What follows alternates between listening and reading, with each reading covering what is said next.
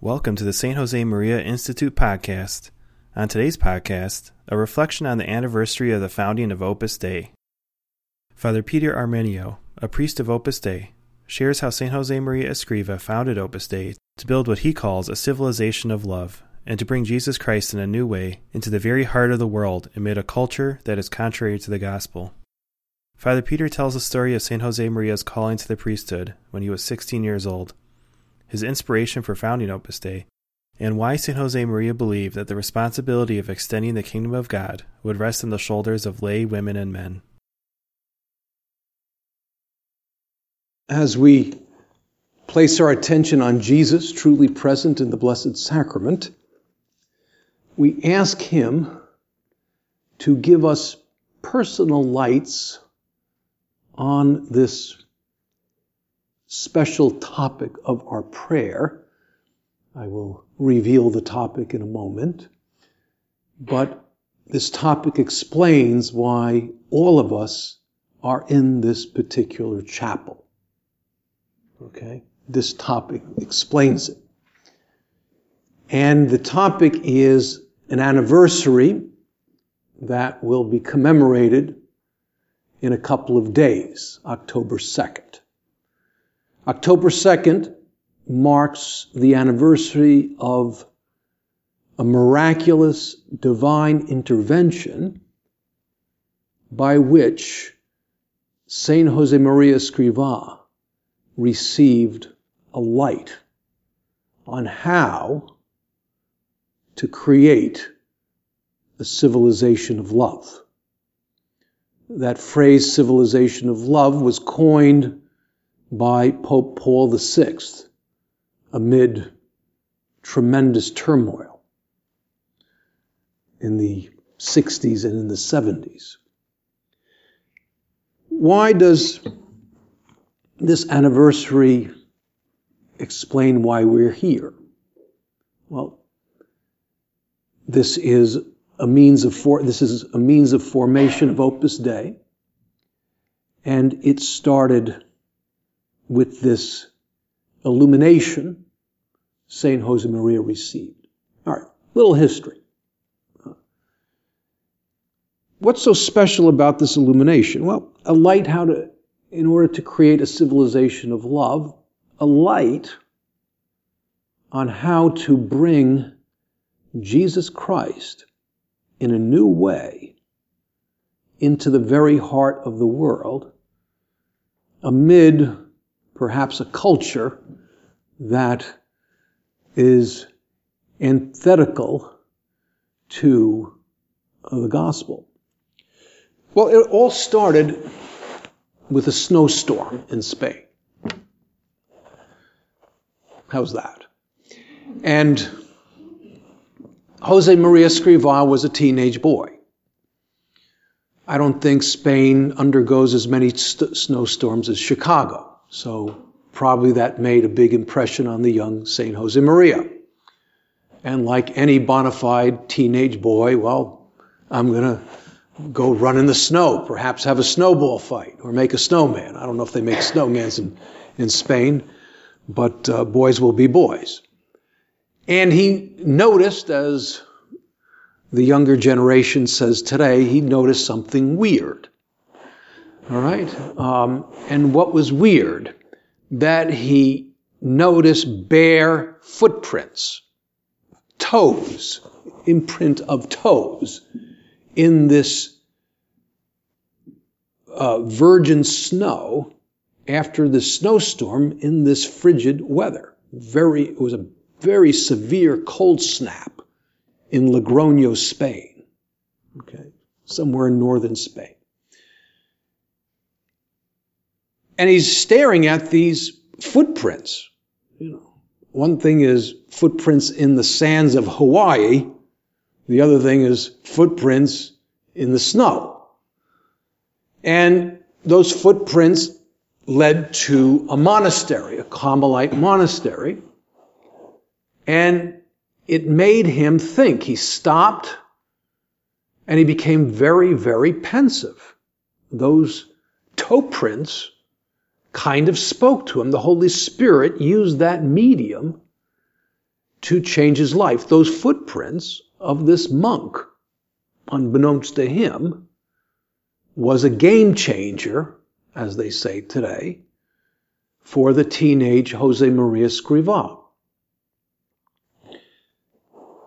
He, his plans were to be an architect and start a family. But right then and there, he detected, God wants something of me. These footprints kind of shook him up. I don't know if you, if the Holy Spirit's not going to look, use footprints in my case, or maybe your case, you'd probably look at those footprints and, and say, that's weird, and then go home and have some hot chocolate. But that wasn't his case. Those footprints were providential. You know how, how Jesus is. Jesus has a great Jewish, Jewish sense of humor. And so in his Jewish sense of humor, he uses those footprints to, you know, have a major impact on the history of the church, on the, on the evangelization of the world. And so he detains himself and he says, I've got to lay down my life for Christ. This is what these footprints mean to me. And I want to be totally available for whatever God wants of me. I think God wants something of me. I don't know what it is. So I will begin by pursuing the priesthood. Didn't plan on it. In fact, in his biography, he didn't like Latin. Oh, or maybe he did like Latin, but he felt that it was a waste of time because Latin was just for priests. This is the olden days. Okay? It helps even now, but, you know, in the olden days, it helped even more, okay? And so he does that. He breaks the news to his dad, and his dad starts to shed some tears. I guess he wanted him to eventually get married and give him grandchildren and be the head of the family when he leaves this world. But this father said, I'll help you out. And so he's taking this very seriously. He goes into the seminary. And he is praying up a storm. No, he's not saying, you know, our fathers here and there. He's pulling all-nighters in front of the Blessed Sacrament. And he's pulling, I'm not saying that's the moral of the story. Now go right, now go home and start pulling all-nighters. That's not the moral of the story. I'm just telling you the background here. Okay? Unless you get and I get major inspiration, we're expected to get a decent night's sleep and not to pull an all-nighter in prayer. Um, but that's what he would do. And he would pull all-afternooners as well. He'd be there and, you know, be, you know, lost in prayer, asking the Lord to tell him what he wants. Because he realizes it, it's not just to be a priest. There's more to it than that. It includes it, but there's more to it than that. So anyway, he's um, he's doing this for over ten years. You know, he's doing this in the seminary, and then he and he's hanging. He's he, he's kneeling before the Blessed Sacrament, and then near his seminary is one of the most famous shrines of the Blessed Virgin Mary in Spain. Okay, for an American, it may sound a little different. It's called Our Lady of the Pillar, and you probably say to yourself, "Man, they're really desperate for."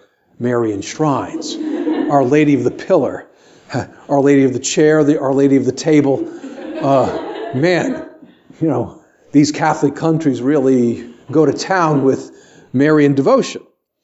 But it's a pillar because tradition has it that Mary appeared on top of a Roman pillar around, you know, right after Jesus died, uh, in a vision, even though she was still alive. Don't ask too many questions. That, but in a vision, uh, in before Saint James the Apostle, who traditionally has brought the faith to Spain.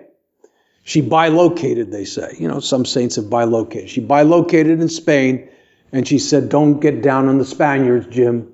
Uh, uh, there is hope.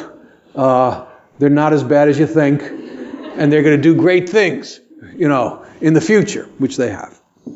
Uh, Saint Josemaria was a Spaniard. so that's the pillar. So she appeared on the pillar. So there's a big cathedral with an image of Mary on a pillar. I, to be honest, I was in there and I needed a lot of explanation to figure out why hordes of people were praying to an image of Our Lady that was about a foot and a, foot and a half high on a pillar. I was just just, try, just trying to figure it out. That's, you know, you know, you got the Guadalupe. You know, that's kind of self-explanatory, but you know. A little statue on a pillar, and you had hordes of people. You know, there's something I'm missing. All right. So he would he would hang out there, and he would be praying rosaries and speaking to Our Lady and, and saying aspirations. One of his favorite aspirations was when he'd come before our Lord and pray, he'd say, "Lord, may I see. Lord, may I see. Lord, may I see." And in front of Our Lady, he would say, "Lady, let it be. Let it be." And I, I guess. Uh, there was no copyright laws on that prayer, and uh, that prayer was stolen by the Beatles and turned into a song in the sixties. Uh, Lady, let it be. Anyway, so that's that was his deal, and he was doing this, and um, didn't know what to expect. And he's making a retreat uh, with a religious congregation, or in the residence of a religious congregation.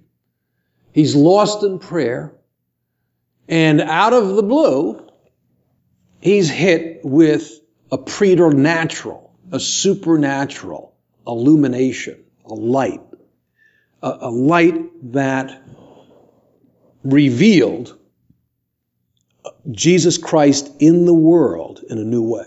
It was a message, it was a grace, it was a light. He uh, to evangelize the world in a new way.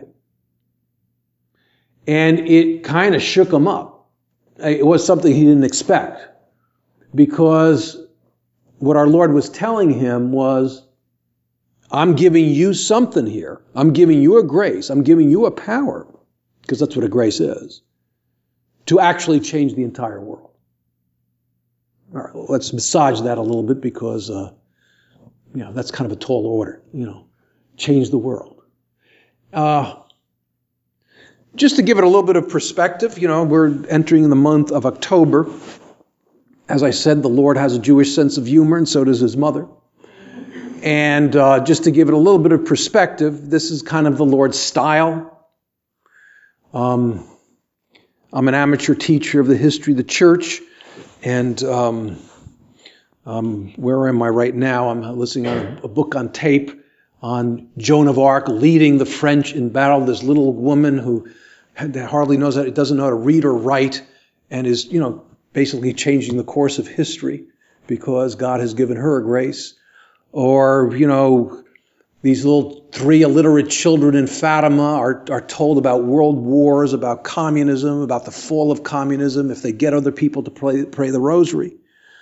That's kind of the style. You know, Jesus is born in Bethlehem, and three smelly shepherds are are, are the people who show up, and that's it.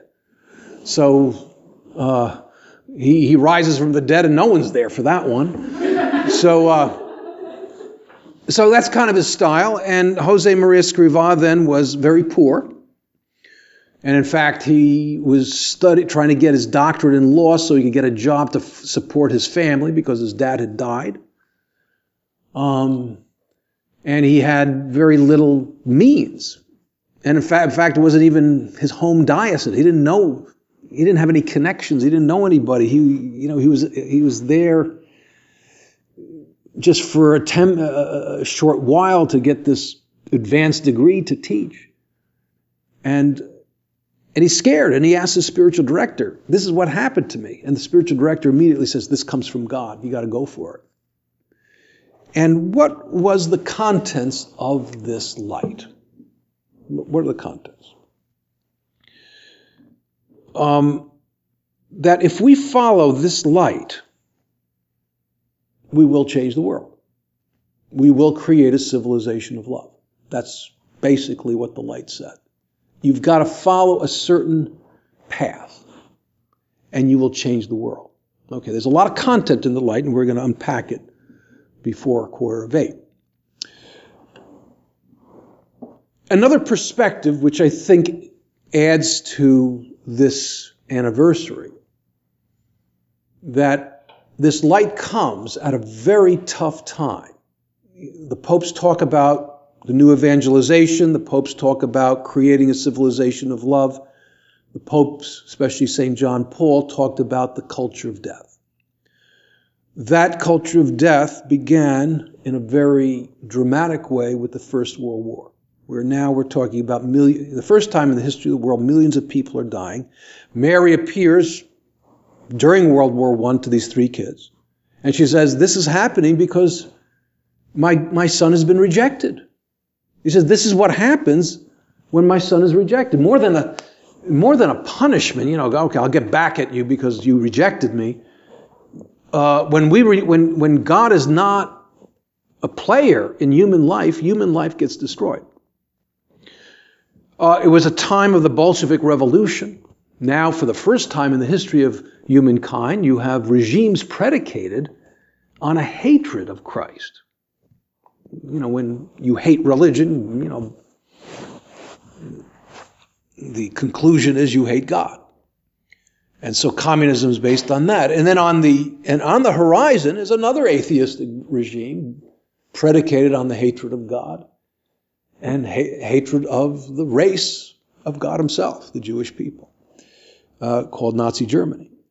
And on the immediate eve of Spain's worst religious perse- persecution, worse than those first years of the Roman Empire, where thousands and thousands of priests and nuns were slaughtered uh, out of hatred for the Catholic faith.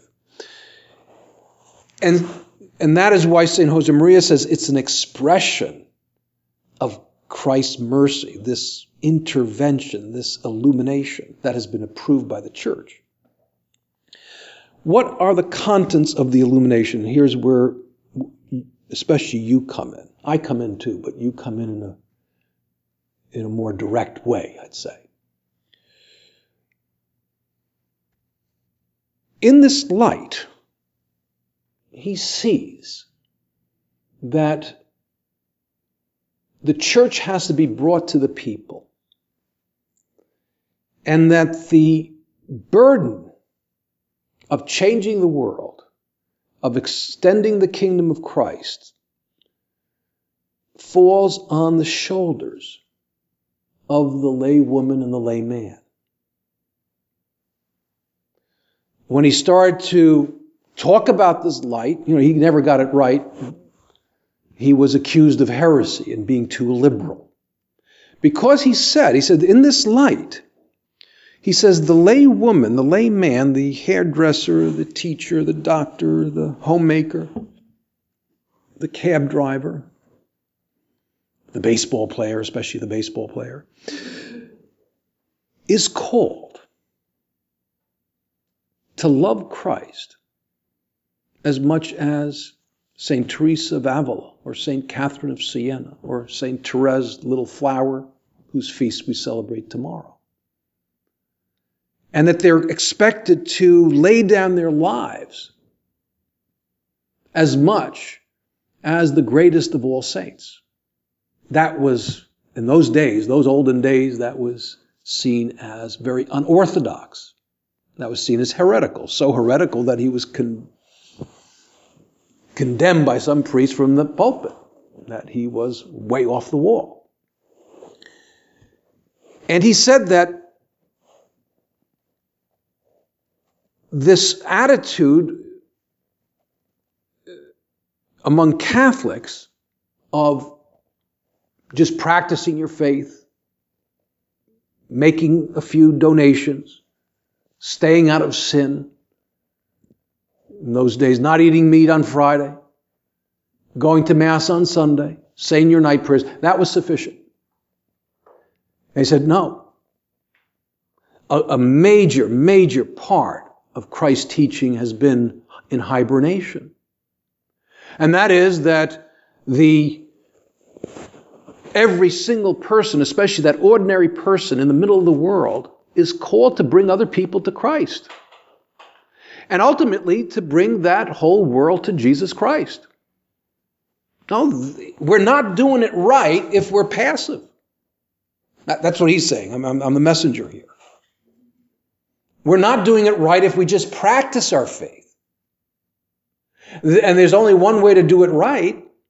It is a tall order. That's why people growled at him in those days, is to follow Christ totally in our particular circumstances.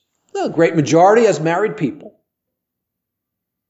but with no less dedication as the greatest of all saints. He says that if we do that, we will change the world. Now, just by way of illustration, this message, this light he received on October second has become solemn teaching of the Second Vatican Council. He's a forerunner of the Second Vatican Council. And when the document on the laity was published in the Second Vatican Council, or approved, and uh, another document, uh, Lumen Gentium, the, the major document, in those, and then the other one, Gaudium et Spes, which emphasized the role of the laity, that they are called to bring Christ into the modern world. Okay, that's teaching of Vatican two. One cardinal came to visit Saint Josemaria when those documents were approved and published, and this cardinal congratulated him. Monsignor, congratulations. What was seen as something avant-garde a number of decades ago is now solemn teaching of the Catholic Church. You must be elated that the Church recognizes the role of the laity to bring Christ into the modern world. And it seems like Saint Josemaria threw a little bit of rain on the cardinal's parade. He said, Your Eminence, that can only happen if the laity are saints, if they are true contemplatives. Contemplative means someone who habitually is dialoguing with Jesus. If they're true contemplatives, they will transform the world. But if they're not, the world will transform them. Will transform them. Probably the cardinal said, oh. Okay, so this this this uh, this vision is also a prophecy. It's not just, hey, the layperson is called to bring Jesus Christ into the modern world. They're called to be great saints, and, and in their efforts to become great saints, they will bring Jesus Christ into the modern world. Maybe I could tell a quick. little quick anecdote. It's an anecdote I tend to repeat a little bit. Um, I was flying to Denver, and I tell my audience, when you get old, you keep repeating yourself, and I apologize. I'm afraid of flying. I'm afraid of flying because of the interesting characters I run into. And I could, you know, be here all day. And this one character, you know, I, I repeat it, I, I got lots of anecdotes, but this one is especially illustrative of, you know, the point I'm trying to make and the power of this light. Anyway, I'm doing my Liturgy of the Hours. There's a book like this, and, you know, and there's Our Fathers, and there's... So, you know, I'm reading the Psalms, and I say the Our Father, and this young lady's right in front of me waving, okay? I wave back. And, you know, she's got blue hair, and, you know, I'm sure there's all sorts of technical words, and, you know, her hair is standing up, and she's got kind of a funky bracelet on, and leather jacket, leather pants, I think, with a baby in her arms. And um, I go back to my praying, come up for air again, and there she is. Says, I just want to say hello to a friendly face. I go, huh, hi. And um, Anyway, I got to make a long story short because we're way we're over time. Anyway, her track record isn't so hot. She's two hundred one chance that she would sit next to me on the plane, and guess what? She was you you got it. She was sitting next to me and telling me her story. I was trying to keep her voice down. I said shh, because it was hmm. It would have made a interesting soap opera. And anyway, she had all, as they say today, she had all sorts of issues. And she needed counseling, et cetera. And she said, I'm undergoing a conversion right now. And I go, you are? She says, yeah, I am. And uh, I said, uh, what does that mean? She said, well, you know, I'm a Catholic, she said, and I'm exploring my Catholic faith. And she was probably saying, she was saying, you know, don't judge a book by its cover. Oh, it's hard not to, but anyway. And she says, um, and, I, and I'm starting to talk to Jesus. And I need less counseling. I still need it, but less. He's my other, he's, he's, he's my more effective counselor, she says. And then I just asked her. I mean, there's more to it than that. I'll, you know, if I forget, I'll repeat it in another meditation. I'll give you more details, but we're out of time. There's more to it than that. But basically, I said, listen, I'm just curious, what, you know, what's the reason for your conversion? She says, because of my grandfather. I said, is he real smart? He said, she says, I don't know. He's very good. He's very holy. He loves me. And um, and he's teaching me the Catholic faith. But he said, but the reason why I'm interested is because he's such a good man. And so Saint Josemaria says the following. Here. In, in the way, he says, may your behavior and your conversation be such that everyone who sees or hears you can say, this man or this woman reads the life of Jesus Christ. Another point, and we're done. You must, he says here in the way, and this is written in the early thirties, and it's originally aimed at university students to help them meditate and have quiet time with Christ. He says this, you must inspire others with love of God and zeal for souls, so that they in turn will set on fire many more who are at a third plane, who will in their turn spread the flame to their associates. What a lot of spiritual calories you need, and what tremendous responsibility if you let yourself grow cold. And so the takeaway here is, let's You know, let's wrestle with our Lord a little bit, to use a phrase of Pope Benedict, and foster those sentiments of being holy, not for ourselves, so that we actually bring this kingdom of love and peace, which is Jesus Christ, to many others, because it depends on how much we can witness him. We put these sentiments in Mary's hands as well. I thank you, my God, for the good resolutions, affections, and inspirations you have communicated to me in this meditation. I ask your help in putting them into effect. My Immaculate Mother, Saint Joseph, my Father and Lord, my guardian angel, intercede for me. Holy Mary, our hope, handmaid of the Lord. Thank you for listening to the Saint Josemaria Institute podcast. If you enjoyed today's podcast, please leave a rating or review on iTunes. For more resources and podcasts like this one, go to S T josemaria dot org. That is S T josemaria dot org.